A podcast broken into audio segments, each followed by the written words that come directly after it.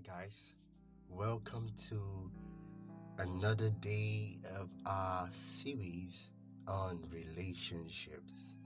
This is still Training for Impact, and our podcast is available on Audiomack, on Anchor, on Spotify, on RadioCast, and so many other platforms. I remain your host, Amadi Kulp, and I thank God for the feedback from our previous episode. I can see it's generating some interest. I pray that your interest will be sustained by the Lord God Almighty, and there will be transformation in your lives. Today we would still look at the theme, the home that God builds. When we look at Genesis chapter two verse eighteen, the Bible says, "And the Lord God said, it is not good that man should be alone. I will make him and help meet for him." Did you know that God never intended that man should dwell in solitude? God created us to be social beings. He did not make us to be islands. We all need somebody to lean on, the song says. A few days ago, a young man asked me after a Bible study, why did God create the woman? I smiled and I looked at him, and I I gave him the answer from Genesis two verse eighteen, when God said that it is not good that man should be alone. So God saw the need, and I could understand that, although that was much later. I understood that this young man was cohabiting with a woman. She had already given birth to a child for him, but they were having complications in their home. They were having quarrels and fights, and the, the, his home was somewhat like an arena of discord, a circuit of, of um, continuous contentions. But when we look at the Eden template, we realize that without companionship, the beautiful scenes and delightful employments of Eden would have failed to yield perfect happiness. It would have failed, my friend. So no matter how much wealth you accumulate to yourself, if there is nobody to enjoy that wealth with, to celebrate with you, it is virtually useless.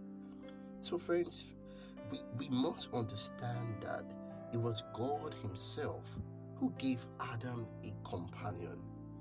Unlike Samson, who saw a woman and he kept on telling his parents, "Get her for me, for she pleases me."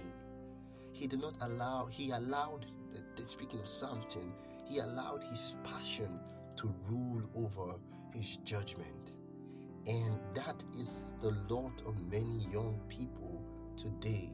We must allow God to make the choice for us. And we can do so by paying attention to his word, by seeking him consistently in prayer. Allow God to make the choice for you, my friend. It was God who provided and helped meet for Adam. Parents may advise, friends may make suggestions, the apps may try to make connections, but when you trust the choice in the hand of God, it becomes a foretaste of heaven. It was God who provided a helpmeet for Adam, a helper corresponding to him, one who was fitted to be his companion, one who could be one with him in love and sympathy. I want you to notice that Adam's partner was created using his using his side rib, using his side rib, signifying, as the spirit of prophecy tells us, that she was not to control him as the head, nor to be trampled under his feet as an inferior, but to stand by Adam's side as an equal, as equal partners, to be loved and protected by him, and to love him, respect him, and take care of him. Friends, When the divine principles are recognized and obeyed, I believe with all of my heart that relationships, even our marriages, can be a blessing, a blessing to guard the purity and happiness of the human race, to provide for our social needs, to elevate our physical, intellectual, moral, and spiritual nature. So in closing, I encourage you today to enter into marriages, enter into your relationships intelligently, enter into it with the fear of God and with the consideration of its responsibilities. Oh God in heaven, I pray for your son, I pray for your daughter. Build our homes, build our lives, help us to enter into relationships intelligently and in, your, in the fear of God.